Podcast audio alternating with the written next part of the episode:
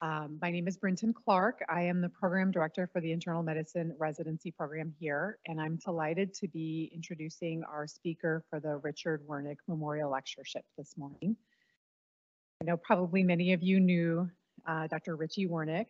Um, he uh, was a beloved um, teacher in the medical education department for many years. This lectureship was established in 2018 to honor him as a longtime Providence physician who was a very strong proponent of evidence-based medicine education. Uh, Dr. Wernick educated and mentored countless residents, medical students, faculty. You know, for our medical education faculty who are here in the audience, um, he was a huge influence on us. Um, he took great pride in his role in the continuing medical education department, um, helping to lead the uh, CME department and helping to bring the highest quality of education and professional development experiences for his colleagues here at Providence he was really an inspiration to all of us and. I'm delighted to introduce Dr. Victor Montori this morning um, to be our um, speaker um, for this lectureship. Dr. Montori is the Robert H. and Susan M. Rehwoldt Professor of Medicine at Mayo Clinic as an endocrinologist and a health systems researcher and care activist. Dr. Montori is the author of more than 750 peer-reviewed publications He's amongst the most cited researchers in clinical medicine and social science. He is recognized as an expert in evidence-based medicine, shared decision-making, and minimally disrupt disruptive medicine. He works in Rochester, Minnesota at the Mayo Clinic's KER unit to advance person-centered care for patients with diabetes and other chronic conditions. He is the author of the book, Why We Revolt, and is leading a movement of patient care, a patient revolution for careful and kind care for all. Dr. Montori, welcome. Thank you. Thank you very much. Um, can you hear me okay? Yes? The, um, I, I, have learned that uh, Dr. Wernick and I have something in common apart from our interest in evidence-based medicine and education, which was that he was in a, in a band and I was in a band. And then one of your colleagues said, yeah, he was a great musician. And uh, that's where the, where that's, that's, that's where the commonality stopped. Uh, I was not. Um, so that's my email address and my Twitter handle. If uh, your question or your comment doesn't get uh, time, uh, by all means, uh, feel free to reach out. I, I do respond to all forms of connection and communication. In fact, I would very much welcome those. Um, this is where. Yeah. So um, I, I work at Mayo. All my income is derived from my salary there. I work in research at the KER unit. And since our inception, we decided not to take any money from any for-profit corporations. Um, we work um, developing decision-making tools, participating in guidelines and other things. And we didn't want to have an alternative explanation uh, for um, our work, uh, i.e. in the funding that we had received, were receiving, or will receive in the future. So we never took and have never taken for-profit funding.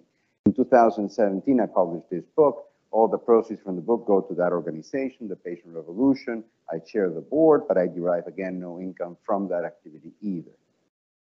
I suck at business, as you can tell.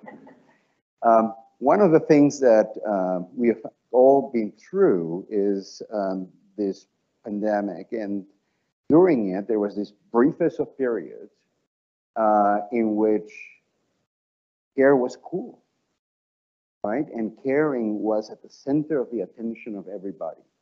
People recognized for the briefest of periods that we are not autonomous. We, we're not, we, we can't really exist without others. In fact, none of us will be here if there had been at least one person who chose to, de who decided to care for us. And this picture of caring uh, became something that went from the from the private, from the domestic, from the back room to the forefront of our consciousness and our attention. In uh, medicine, we've, and in healthcare, we've had a problem with care. And our problem with care is that we have taken it for granted. Uh, we have taken it for granted um, uh, in our language, in, in our decision making, and we have found this little word insufficient. And so we've added adjectives to it. So we talk about sick care and health care. and patient-centered care, evidence-based care, high-value care. And these adjectives have the property of attracting atten- attention to themselves. So for instance, when we talk about evidence-based care, the attention goes to the evidence. Oh, randomized trials, validity and, uh, and the precision of the estimates and the applicability of the results. And it's the medicine bit, it's the care bit that is the substantive part of that phrase, evidence-based care. It's not evidence. When we talk about high-value care, the whole discussion goes to what value is. It's about care. These adjectives just modify or try to add precision to the term. But care then remains unaddressed, remains unexamined. So let's examine care today a little bit more. So what is care? It's a practice and a disposition. It's a practice and disposition of noticing and responding. Noticing is in, in being present, paying attention, and realizing that this person needs our help. Um, and it's not just a person with needs, but also a person with strengths that has some features that can, maybe can be used to improve their situation. And it's about responding. So if if you just notice that somebody's in trouble and you go, oh, he's in trouble. Oh, I feel for you. And you do nothing. That's not care, right? You have to act on what you see. And in fact, the decision to respond to the problematic situation of someone else, that decision, the idea of inventing action to respond to that, is what provides hope. It creates a, a possibility, uh, the opportunity that that person's immediate future might be different because someone decides to respond to what they see. Caring is also giving and receiving. So caregiving is something that we do with the person we're trying to help, not to the person that we're trying to help most often. I mean, if the person is completely uh, comatose, yeah, we might do it to them, but in general, we do it with them. And it requires both our competence so that we don't do more harm than good and our compassion. Again, compassion is like empathy, but with hands, right? It's like, oh, I, I feel for you, but let's do something about. And it's care receiving because it's only in the care receiving that we as caregivers get to know that what we did, what we offered, what was done, actually was found to be by the care receiver to be pertinent, to be adequate, to be desired. Now, we have a problem in healthcare today because in order to care well, to notice and respond to care give and care receive, we need to we need certain conditions, and those conditions are not present. For instance, when we see patients, we can't really notice them very well because they come in too fast. Brief appointments that are busy, busy agendas. We see them as a test result. A patient with elevated hemoglobin A1C. I'm a diabetes doctor. A lot of my examples are around diabetes. As we see them as a statistic. Oh, this is part of our, our panel that is not well controlled. We see them as a medical record. I mean, one of the biggest um, problems that we have is the illusion that we know somebody because we've reviewed their medical record. And I should do review because nobody reviews the medical record anymore because the darn thing is too long. It just has too many things. The medical record is like the highway system in California, right? You have three lanes. Oh, it's clogged. Let's put another lane. And oh, we now have four lanes with, you know, let's put another lane. And I know we have these incredible parking lots in California where people are trying to go somewhere they're going, getting nowhere. And the idea of having more channels of data coming at us has not improved our ability to actually notice and respond. It hasn't improved our ability to care. It's just too much. So now we pretend to have reviewed the record while the patient expects us to do so, the whole thing. And, um, and we basically are satisfied with just looking perhaps at the last note or maybe the lab sheet. and so. So the end result is that the patient is nothing but a blur. Now here's Maria Luisa, a little bit more high definition than the previous picture. And I, she has been with me for, I don't know, 10 years. I've been, Maria Luisa and I have been giving these talks together. She's from Peru like I am. And I always ask the audience, what do you see? So what do you see? What do you notice? Just yell it out. Oh, not at the same time. What was it? Lots of medicines. What else? Down. What else? In the bathroom? Oh, bathrobe, yeah, yeah, that's, yeah, she's at home with the bathrobe in her kitchen. Don't be um, misled by the fire extinguisher, it's not a nursing home. Yeah, it's not, monitor on the wrist, actually one of those little things, I've fallen and I can get up, sort of, you know, alert uh, thingies, yes. What else, what else do you see?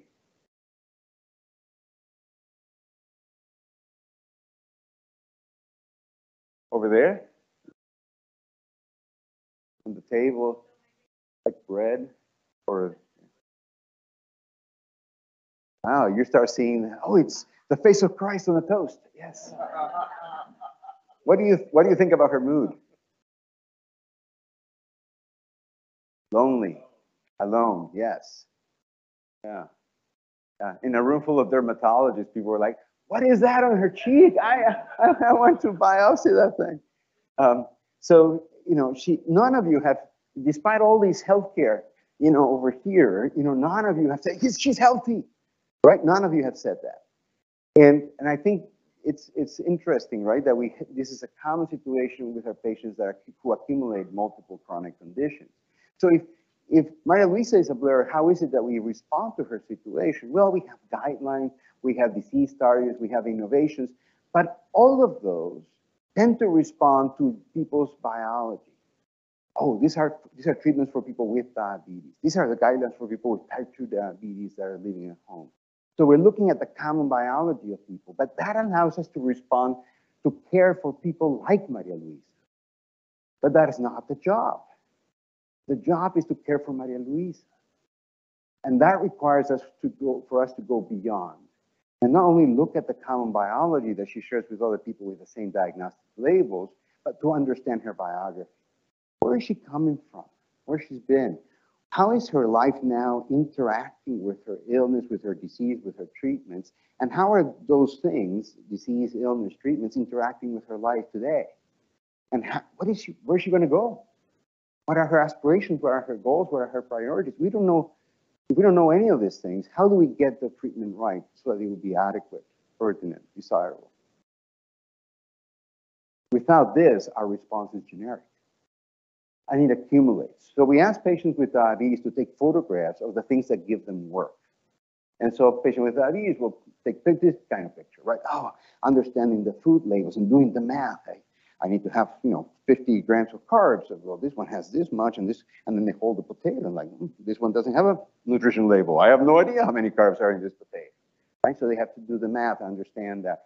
They have to check their blood sugars, you know, and uh, uh, insurance companies are great at sending you a new one every so often with all these devices. And those require now a new set of strips that, hmm, and the interface is also different.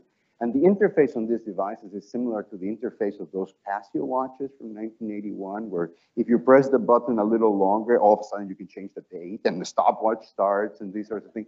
And each one is very different. And so people have to learn these things.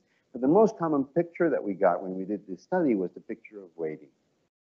Waiting at home for an appointment, waiting in the waiting room, waiting in the office, like in this picture, waiting for pre-authorizations for the tests and treatments that were uh, prescribed, um, waiting to access those treatments and so forth.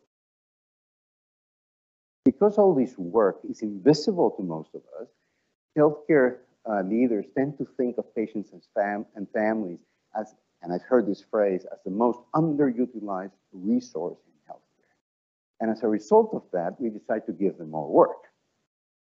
It's free. We ask people to come prepared for the consultation, to watch our educational videos. Our doctors are hilarious on it. To organize their information before they come to see us to bring questions and be ready to ask new ones in the encounter, to record the visit, that way we can speak very quickly and they can go home and slow it down and share it with the loved ones, to review the medical record and correct our typos, to communicate via the portal, we don't use email, and to make sure they transmit the data from their Fitbit or their Apple Watch or whatnot. Not because we're gonna look at it, God forbid, but it keeps you engaged. Uh, we need to self-measure, self-monitor, self-manage, manage your appointments, your prescriptions, your bills, your denials, your delays, overcome bias against the type of illness that you have or your class or your identity, to keep your family important, others informed, and don't forget to advocate for yourself and for others. Now, each of these things is completely reasonable expectation, but they pile up. And they pile up on people who are tired and, and sick And so healthcare becomes burdensome. And when people don't do what we expect them to do, we slap a label on them. We call them non-compliant, which is a description not of their situation, but of their character. A description of their character that's very sticky. If, if somebody comes to you and say, oh, I have, you know, Maria Luisa, you know, she's uh, 78 and she's doing that, non-compliant. As a clinician in your brain, uh, I can't do anything for her. Right? The, the, the, the notion that I'm going to be helpful to this person kind of dissipates and, and you get a, a, a, a sense of dread. But the most important thing is if somebody seeks care and the response is something that denies that care from them, either actively or perhaps through indifference, this is fundamentally cruel. So what we have instead of our ability to notice and respond, to give and, and, and, and receive care, is we have industrialized healthcare, conveyor belt of processing people, in which patients are nothing but a blur, our treatments are generic and burdensome, and oftentimes cruel. One of the challenges with industrial healthcare is that it's devoid of care, and without care, it is humanly unsustainable. We discuss a lot about the financial sustainability. On a good day, we might even talk about the planetary sustainability of healthcare. You know, healthcare is one of the main polluters in, in the world. But the human sustainability is the crisis we're going through right now. When we talk about patients, 40% of patients with multiple chronic conditions are reporting that the amount of work that they and their family have to um, set up and, and implement, take care of their health, is unsustainable. When they come to see us, we spend 40% of our time documenting on the medical record the care instead of caring. We interrupt patients' initial reasons why they're there within 11 seconds of their starting to tell us. 11 seconds, that's the average. For those of you who are less mathematically inclined, that means half the time we spend, we interrupt them with before 11 seconds. And if you have difficulty imagining 11 seconds, 11 seconds, I learned this from the washing your hands, is one happy birthday. 11 seconds before the interruption. And 40% of our clinicians, nurses, doctors, therapists, have the intent to leave care altogether because of the high rates of burnout. Healthcare is, has become human and sustainable, and without humans, there is no care. Institutions don't care, brands don't care, technology doesn't care, AI cannot care. Only humans can care. So what's the way out of this? This is uh, the Cathedral by Rodin. So um, one of my favorite uh, sculptures. And so in, in, in the cathedral, the hands that come together are the hands of two different people. They're not, they're not like I'm doing here. It's two hands coming together, the fingertips almost touching, the hands going up and the fingers going up. It's like the, the walls and the spires of a cathedral. And the space between the hands is the cathedral space itself, where the function of the cathedral takes place. To, to do this, Rodin had to you know, chisel away all the marble around the hands, but more importantly, had to create that space between them, eliminating anything that stood in the way in order to actually make that work. I'll put forward that the main challenge that we have in healthcare is that that space is filled. And we need to find a way of these hands coming together and make sure that there's that space for care, that there are the conditions for care. Now, I was a little mischievous, went to the um, Rodin Museum in Paris, and I stuck my, my, my phone inside, took that picture. And, uh, but only to point out that this is this space, and we need to radically change the conditions for care. Because if we don't, we're going to run out of people that will care. So what, I, what do I mean by that? I mean about organizations and leaders. We need to make sure and constantly must remind ourselves as organizations and as leaders within the organization that care is the core purpose of our organization's opening its doors. There might be other urgencies and other important things that you know, keep the lights on and financial performance and quality metrics and whatnot. But the core purpose, the reason administrators and clinicians, uh, people, receptionists, janitors, anybody that comes to this place, the core purpose is care. We need to we need to make sure that that's the case, and it's not just because it's in our mission and vision statement, because we know those are crafted by marketing specialists. I'm talking about what drives the decision-making process day in and day out. To do that, the people that are going to do the noticing and responding need to be well. And they need to be competent. And so we need to invest in, in, in clinician wellness and competence. And I'm not talking about yoga and, you know, resilience training so that you can tolerate worse and worse conditions of work. That ain't it, right? I'm talking about being well, you know, and that requires us to care for about each other. We do this for our patients, we need to do it for each other. And which basically means we need to have time to see each other. Like you're, I mean, it's wonderful to see you here and probably so even also wonderful for you to see each other. And you might look and, oh, Joe looks a little beat up. And maybe after the talk, you approach Joe and go like, hey, how you doing? Put an arm on the shoulder. Have Joe feel seen and appreciated. Because you know that three minutes of heroism, you're all heroes, that's gone, right? And, and now you're, you're evil and, and you're imposing all sorts of treatments on people and, uh, and you're not producing enough and uh, your quality is not great and you suck. And you don't feel well about this. But you're showing up to care. And your colleagues know that. But do they have an opportunity to see you? So wellness is very important because it allows for mutual care. Team-based care allows for mutual care. It's not just that it's efficient, it allows us to see each other, to care for each other so that we are well, so that we can actually care for others. And we need to make sure that as technology and innovations come into healthcare, we need to keep an eye to make sure that they, in fact, do create the conditions or foster the conditions for care. Everybody's enamored with AI. Oh, it's going to be great. We're going to have more time to care.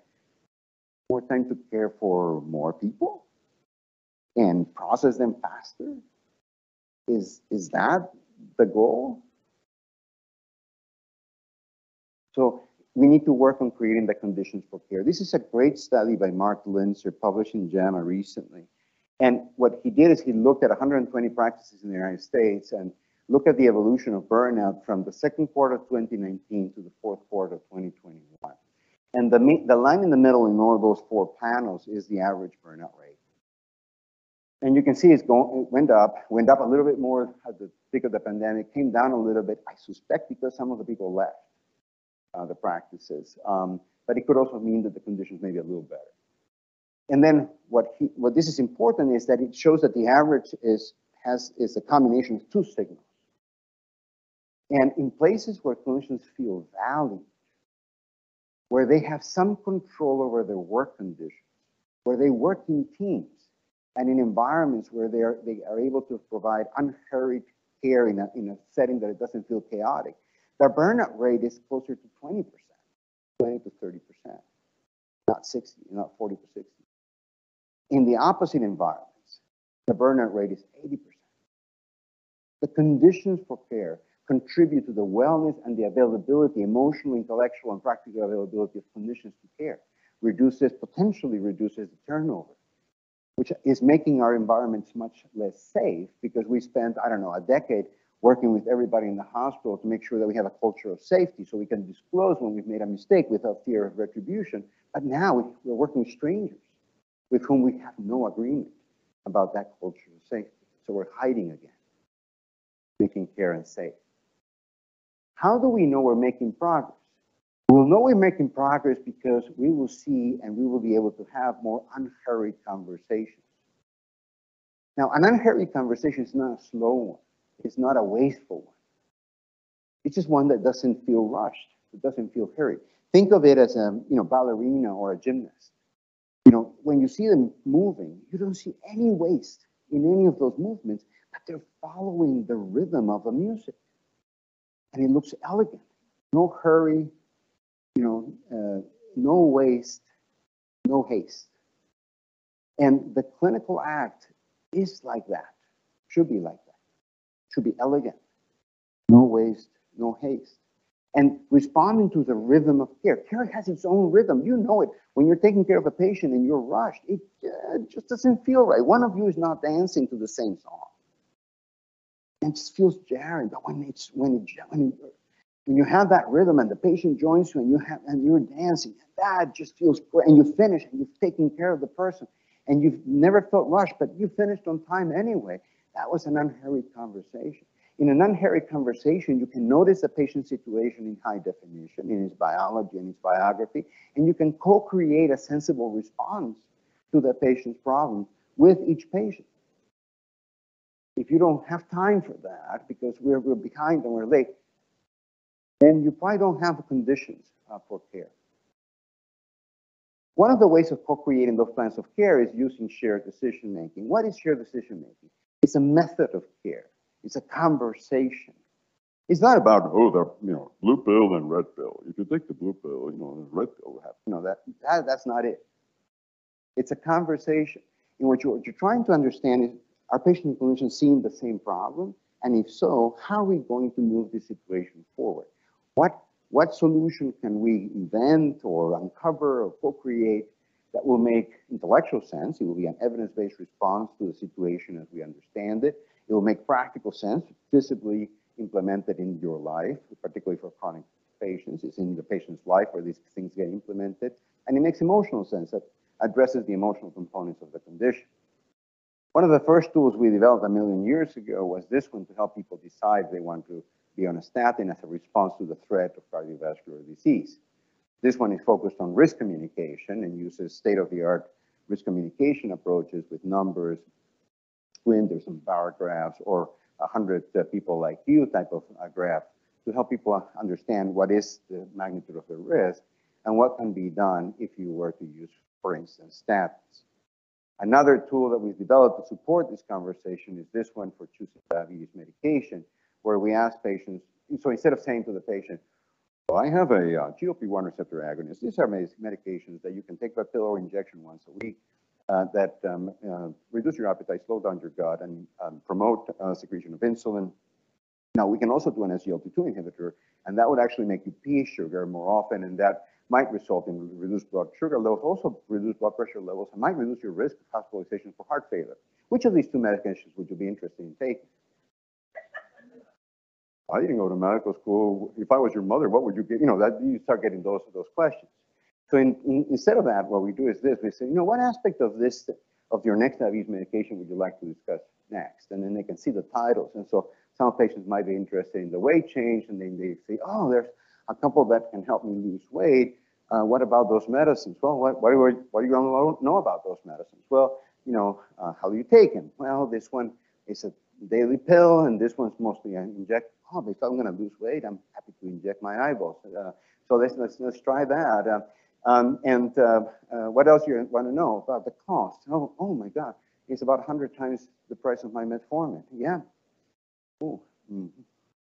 maybe I can't afford the daily pill or the eyeball injection. Maybe oh, I'll take this off from the area. Oh, but those are not good for you. Yeah, but I can afford them. Okay, and so then you start hearing not not the choice is less important than learning with your patient the reasons why uh, there might be interest in one medicine over another and trying one out versus another.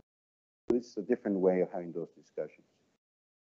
Tools are not sufficient. You have to, again, create conditions for it. And sometimes the built environment tells you what the room is for. So here's a, a room, no distractions, you know, uh, with a door, no interruptions, um, with a semicircular table that is indicating to the participants, we're going to be working side by side. We're going to collaborate and the information is in the middle. This is information that we're going to. have. So the, the room tells you what to do. It's like um, you coming into this room and you all sat down. Right? The room told you what the behavior, expected behavior uh, was uh, here. Um, and uh, we've done a large number of randomized trials of these interventions now over the last uh, 20 years. And this is a brief summary of what we found. Clinicians love it, patients love it. And the fact that clinicians' satisfaction goes up with shared decision making is important at a time where, again, there are a few things that improve clinician satisfaction. Um, the effect on vulnerable populations is a little better if you provide more support.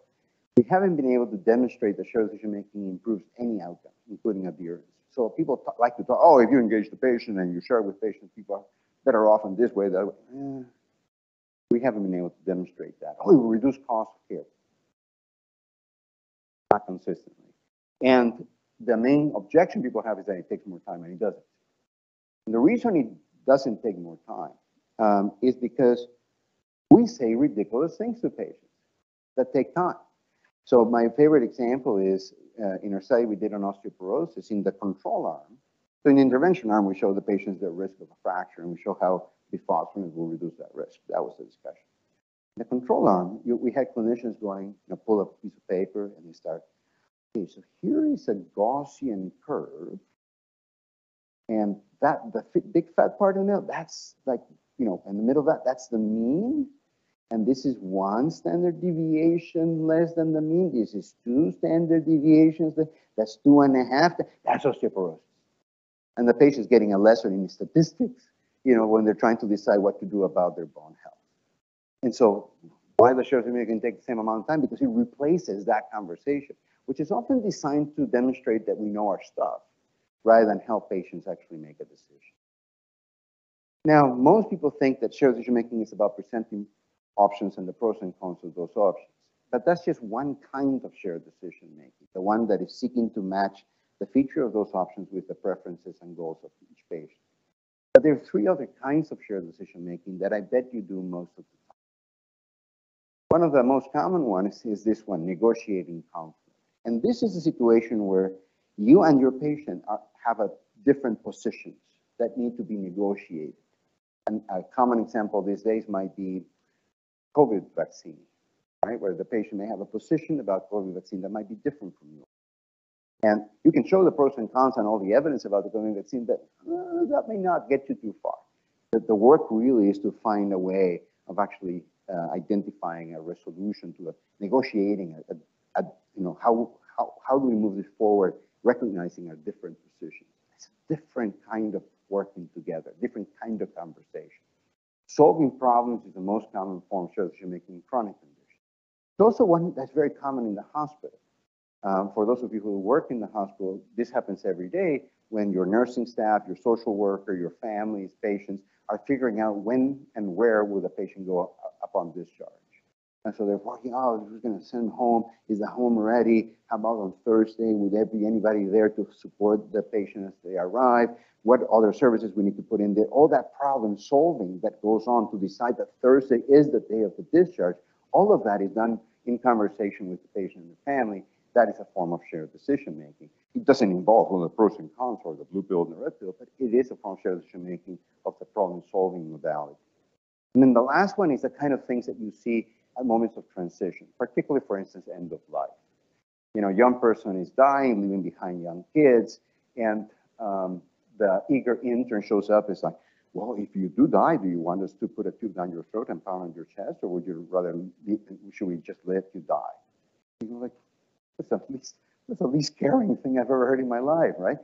And so it's because people are moving to a different, they mismatch the mode with the kind of situation that they're dealing with in a situation where a young person is dying, the trouble that we need to focus on, the, the thing that we need to solve is the fact that the situation makes no sense. This person is dying before her time, leaving behind little kids.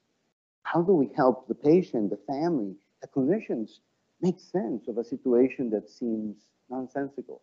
How do we particularly let the patient write the last page of her life book in her own handwriting? and how we leave everybody with a narrative that allows us to make sense of, a, of, of this situation. So that's a different kind of work. In all of these, there might be elements of each other working out, but each one is a different kind, and we need to be very good at matching the kind of decision making problem that we're dealing with. And turns out we are good. So we did a we reviewed 100 visits of patients with diabetes across multiple healthcare institutions in the United States, and we found that when we found one kind of an encounter. The, most common one was uh, problem solving. In many encounters, we saw more than one type of shared decision making, and we saw people going from one to the other, one to the other until they found the right one for the situation of this patient. They were dancing, flexibly moving across different modes of decision making until they found the one that worked. We do this all the time. 90, 86 of 100 encounters had shared decision making, which is a very different view from what I normally had said before we did the study, which is that shared decision making is a unit. And what do we do about this problem? I think uh, our proposal is that instead of labeling Maria Luisa and her character, we should label her situation. And we should label her situation as an imbalance of workload and capacity. And you go like, ooh, ooh I, I, know other imbalances, right? I, you know, like uh, preload and postload, and you know, I, I can do this. This is like heart failure, but like for work. And it's the same idea. And immediately, instead of going like, oh, non-compliance, I have nothing to offer here. Oh, imbalance of workload and capacity. I can lower the workload and I can increase the capacity, and that might actually help. And so there is a way forward when you think of this way. We've talked a little bit about what gives people work. Let's briefly review what gives people capacity, a sense of purpose. I don't know about you, but when I talk to particularly some of my older patients and I ask them, what are the sources of joy in your life? There's a proportion of those patients that draw blank. And that's profoundly sad, but also tells you that there's no reason to wake up in the morning. Where will the energy come from to implement all the work of being a patient? Uh, resilience you get, literacy, um, not just the ability to read the prescription or to navigate the hospital, but also the, the notion of knowing when to take exception with the prescription or the rules or the indications. So the, the most typical example will be it's noon and I didn't take my morning tablet. Is it still morning? Should I take it or should I just skip for the day and take it tomorrow? That, that sort of thing, you know, that, that, that makes you good at what you do is, oh yeah, that's still the same. And you just pop the tablet versus knowing that that's not right. Or the prescription says I should take on an empty stomach. I just took that other pill. Stomach's not empty. Do I need to wait a couple hours until I take the next pill? And I have patients who tell me, I take pills every two hours. Why do you do that? Because, you know, they have to be on an empty stomach. So I take the first one, wait two hours, take the second. They are taking pills over there. That's ridiculous. But it, of course, it's a literacy problem. Bandwidth has to do with attention. If you're worried sick that you can't make the rent, your mind will get will focus on that and will uh, eliminate from attention other important things, including your self-care tasks. Physical health, uh, financial health, it takes a lot of time being poor. So it reduces your capacity and social isolation for sure means that the only people that can help is yourself. So these things contribute to capacity. And it's one of the ways in which those social determinants of health really land as we're taking care of each person. So what can we do? Well, we can prioritize the workload, maybe through shared decision making. We can use the platinum rule, you know, do unto others the way they would like done to themselves, which requires us to be curious about them. We need to ban medical errors. You'll be part of committees where somebody says, well, how do we fix this problem? Oh, we, I know, we can have the family do it. Uh, you know, you should be like, no, no, no, we should, you know, people are overwhelmed. Let's make sure that we don't give families and patients more tasks. That should be our job, just because they're free, free work. Um, lean, uh, many organizations are working on lean to improve quality, but they seem to have read only the first few chapters of the lean book, which are about lean production eliminating the waste in the production of the services. But the book finishes with lean consumption. How do you reduce the waste from people using your services? And that bit, yeah, we don't put a lot of effort on that. So if we're going to do lean, we need to make sure that we do lean not only for us in the production of the service, but also for patients and families in the consumption. And as we move towards a digital uh, transformation of healthcare, let's be very careful that as we bring those digital tools, that we are not creating additional work for patients and families. But we might be at high risk of doing that, in particular because as people age, the people that are aging are people that are now digitally native. You know, I, I, I played on an Atari console. I had an Apple II Plus computer. I, as far as I know, I'm digitally native, right? But as I get older, people are going to assume that I will be able to take on all sorts of digital solutions because, you know, it will be second nature to me and we'll be careless about doing that. What do we do about capacity? There are forms of health coaching that are focused on improving capacity, self-management training early in the trajectory of chronic disease could be helpful. Palliative care, stuck in trying to help patients uh, with cancer and the oncologists tell them, oh, I'll call you at the last minute, thank you very much. There's an opportunity with palliative care to actually help almost every patient that we see who struggles with insomnia, pain, uh, vertigo, tinnitus, uh, shortness of breath, you know, these things that reduce your capacity. palliative care has something to offer for almost all of these patients. And so maybe it should be a, um, a, a competence that all of us should have in collaboration with our colleagues. Physical therapy, occupational therapy, psychotherapy can come to help us out improving people's capacity and of course mobilization of community resources could be another contribution. Medicine is fun. Care is interesting and important and complex and exciting. And there's a lot that we can do, particularly to those patients who are struggling with an imbalance of workload and capacity. We call that minimally disruptive medicine. How do we advance patient goals while reducing the footprint, the healthcare footprint of people's lives? There is this manifesto that came out a couple of years ago that I think provides us with a north. Why focus so much on care? Because care can do this. Patients and clinicians must collaborate in designing care plans that maximally respond to each patient's unique situation and priorities while minimally disrupting their lives and loves. This is what we sign up to do. We need to work in, in conditions that allow us to do that for the patients that we see, particularly the most difficult ones. This is what we are supposed to be doing. This is different from making sure that all your patients with diabetes have an hemoglobin A1C of less than 7%. So what can we do?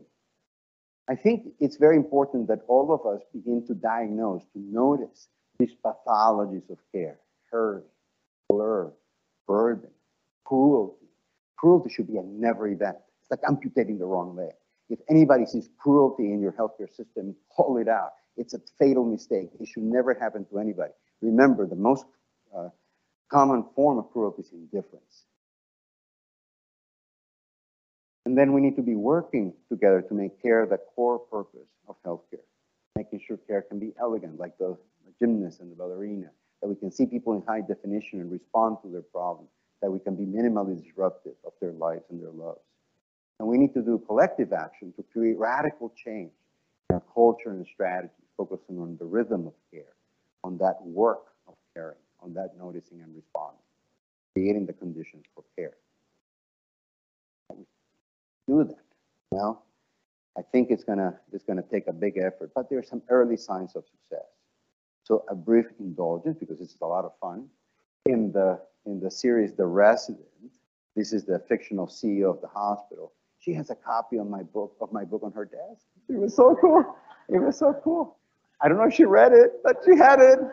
And I wish the real CEOs would read it. But um, um, I think we need to, we will notice some success when we start, for instance, making sure that care is not the means to an end, but our end.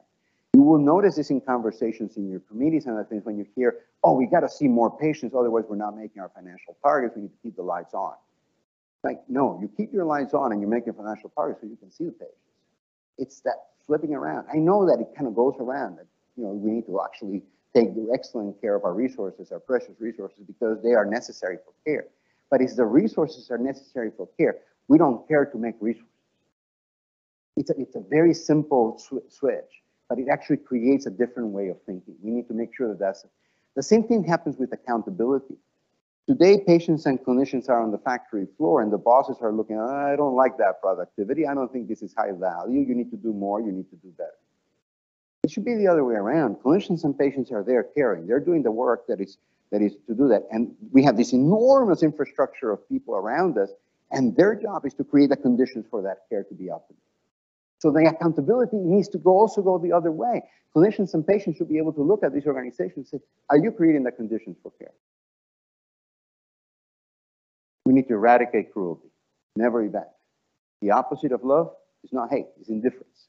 It's also the opposite of care. And we need to notice when they happen, those unhurried conversations. If we're working with learners, point those out. Did you feel hurried? Did you feel rushed? If the answer is yes, okay, what can we do with the scheduling? What can we do to make sure that we match the scheduling to the complexity of these patients? Personal heroics don't work. Oh, I spend the time that my patients need. I'm running late all the time, but that is okay. Well, it's not okay with your desk staff who is now late to see the, you know, to the to their kid's soccer game at the end of the day. It's not okay with the patient that's following, who's been waiting for hours to come in. It's not a matter of personal heroics. It's a matter of collectively making sure that our care uh, fits what our population needs. You might ask, what can I do now? Look around. Look around. Find those around you who feel that it is time to pursue careful and kind care for all. Decide together what to do as if the only purpose of your professional act was care. Choose a clearly defined action, even if it's a subtle one. George Orwell talks about a joke being a tiny revolt, particularly if the joke is, is on somebody with power. It could be a simple thing, but something that makes you realize that you could create change. Once you do it, tell everybody about it and schedule the next one. We might be able to move this massive, massive enterprise and change it by having a, million mini revolts. What could we do together? What would we do together to advance care? I think we could do it to change healthcare based on greed to based on solidarity, based on rules and regulation to based on professional integrity, based on efficiency to one based on elegance, one focused on care for patients like this to one about caring for this patient, one that is uh, minimally disruptive and based on relationships, not of transactions, of business transactions, but relationships of love. That is the work that I think is before us. We need to work together to advance careful and kind care for everyone. Thank you very much for your attention.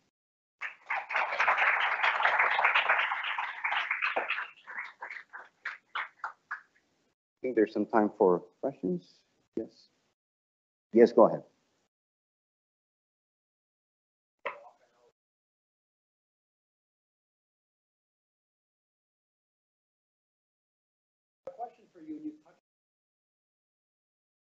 Here's a microphone coming, and so what people couldn't hear from the thing it was that that the, the talk was incredibly lovely. The speaker was very sexy. Now go ahead with your question.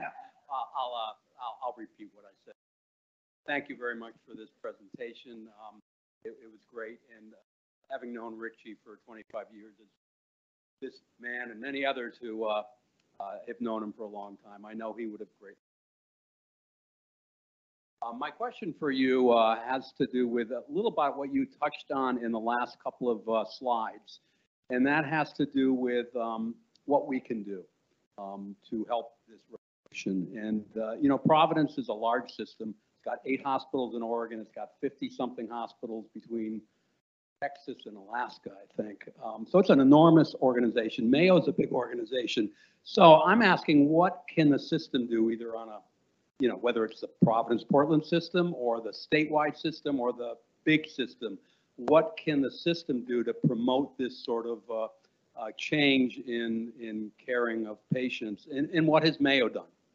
Yeah, so we have a, a paper that we've published talking about um, what can leaders of health systems do to bring about. So I'm assuming that leaders don't want to bring about this change uh, because there's enormous power in these very large organizations. And if that was their goal and objective, we would all be experiencing this massive shift of change towards care. I can't see it.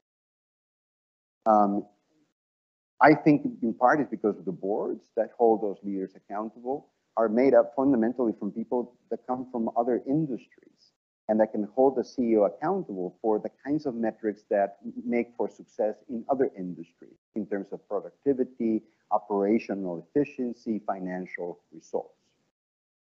But which, which boards hold CEOs accountable for care performance, for care results? The best they can do is look at um, recommender metrics and uh, U.S. News and World Report uh, you know, rank, rankings and so forth. If everybody sucks, there's going to be a number one,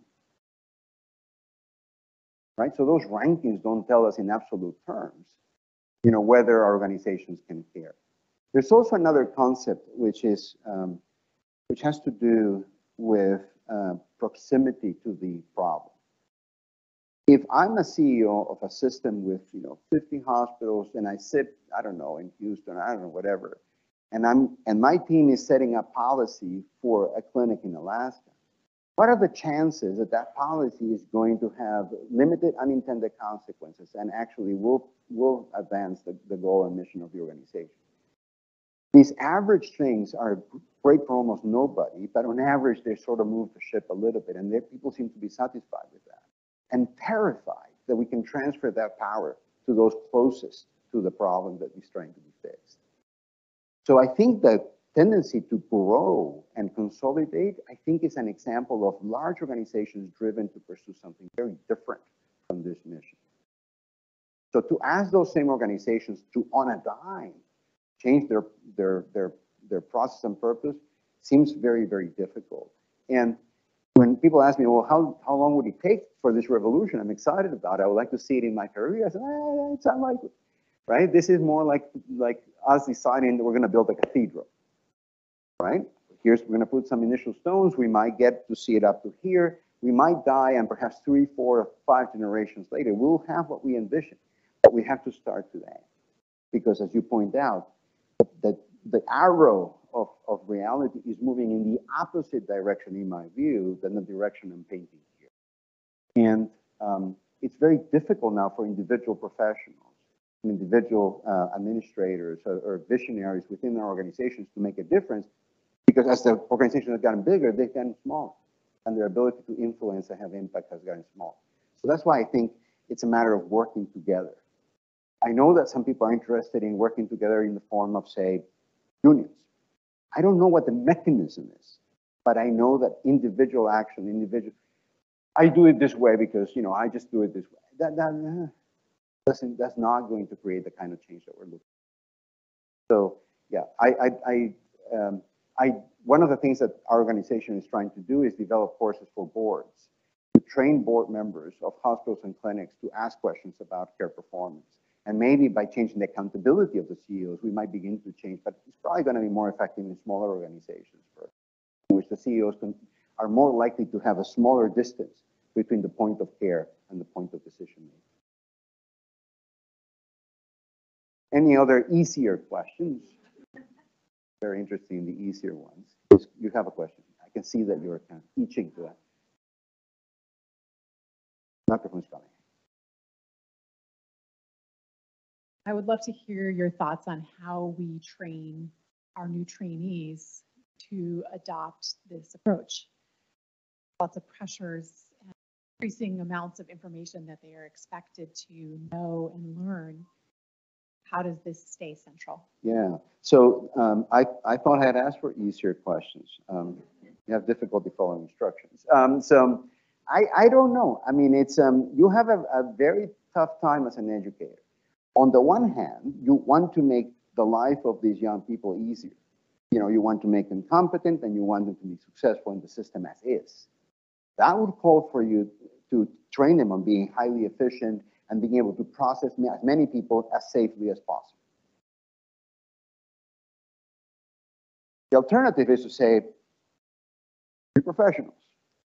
As professionals, you are responsible for the downstream consequences of your actions. If you just play ball, what this system is able to produce is on you. Here, let's work together on making each one of you a professional capable of producing and inducing change. And now you have created the conditions for those people to live frustrated and cynical lives. Which one would you pick? And I think that is the dilemma for educators today. Do you create the change force of the future or you create the efficient force that the industry needs? And so, of course, the right answer, oh, you do both. Uh, you know, how do you do both? So at the medical school level, particularly slightly at the preclinical, clinical, that transition, there's a lot of kids that I are seeing right through. And they go like, I just been trained on communication and listening and compassion, this. And I walk into the into the wards and I see all these processing, and I realize now that that was just the you know the thing people talk, but the real thing is to be like do do do, do and be very effective, be very technical, and you're going to be successful. That's what people recognize. That's what people reward. Oh, you're so efficient. You know, you get you know and we love to uh, work for the test and for the test result. So that's what gets, some people call that the hidden curriculum. I'm not sure if that's very hidden. But that's, you know, so I'm really great at looking at my panel. I can manage all the A1Cs. I can, you know, I can do this work. And that's what is being rewarded. So, I don't know. I mean, I think it would, medical education is this, it's like gardening. Right? You have these seeds that you know have great potential to be wonderful flowers, and you have some control over the water and light and soil. And, and then there's this big, bigger aspect of the gardening which you're operating. How do you bring about the, the best possible flower in that environment? I think it's, it's a very crafty, very difficult thing to do. And it, it makes for educators to be really in a position uh, that is difficult, but it's also a fundamentally great calling. Because if you are able to, even if one of your trainees recognizes that, that this, this dilemma that you have and joins you in that dilemma and becomes a change agent, you just added one more worker to that cathedral. And maybe that's what counts for success in medical education today. But I don't have an answer. I think that's something that education educator groups have to really dig dig in and think about. Do we make people that can play the game really well, or do we do we do we foster people who can question whether this this game is the game they sign up to play? Easier questions, please. Come on. Anyone else? Yes. Microphone's coming. Not sure. Okay, not sure this is easier, but um, looking for tips and tricks as a clinician. Because the EHR is not made for kind of work, uh, for communicating. uh, If you've had a, a, a caring conversation, you know, I, I mean, a lot of us use like the stickies and the social history. But I'm just curious if you've developed anything in your clinical to share that so that becomes more than. Yeah, so uh, actually, it turns out it's a little easier question. So um, the, um, I think you need to ignore the communication tools of the EMR.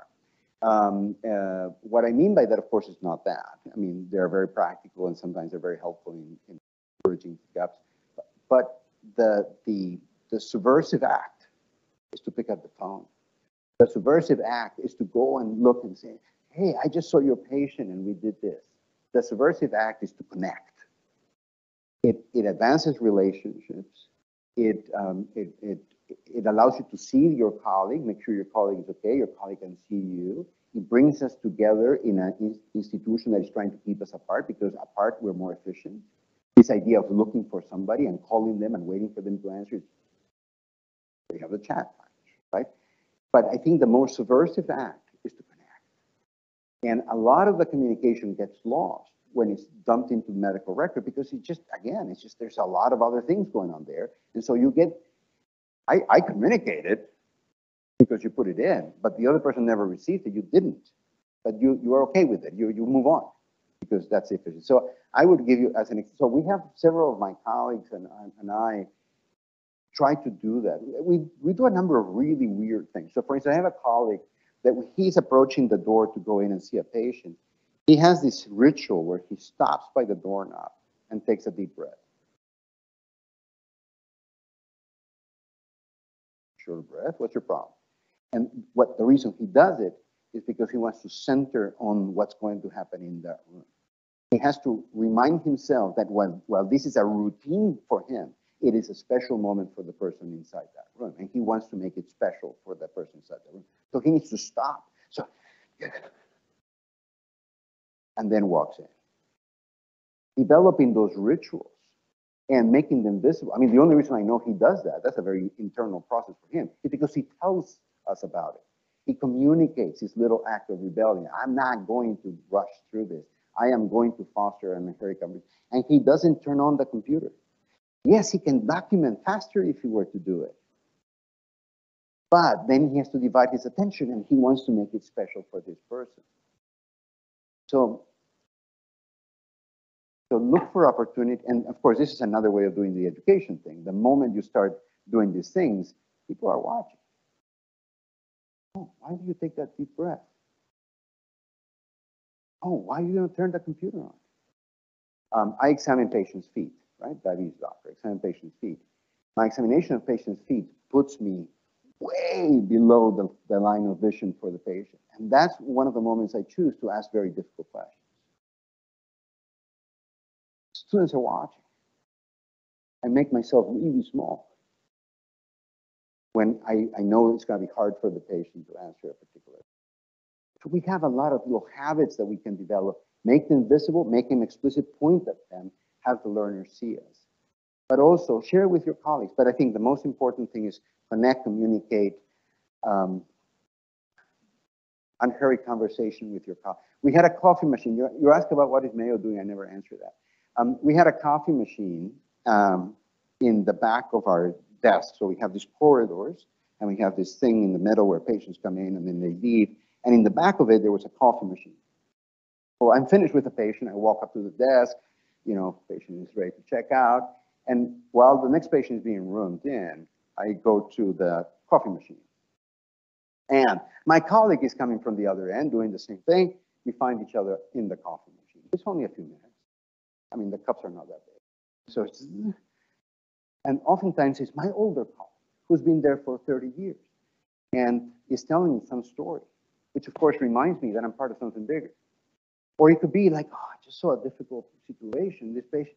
And then my colleague might go, oh, you know, I've had one of those things, you know, you never can get it right. It's okay. You know, these little, I mean, it takes a minute or two, but you're seen. You're heard. You're cared by your colleagues. JCAHO came around and said, that's food and patient care area. Coffee machine needs to go. The effect of the coffee machine going is the elimination of those conversations in between. We, we actually, I, I don't see my colleagues. We sometimes see each other on the elevator. I haven't seen you in three months. We work in the same body floor, right? But there's nothing in the flow that, would, that is designed for us to stop. Say hi, how you doing? What's difficult? What's great? Aren't we happy to be here together? So, mini revolt put the coffee machine back in the place. We're waiting for the JCAHO reviewers to leave. Is there time for another last question? And, all right, well, let's stop. Thank you very much again.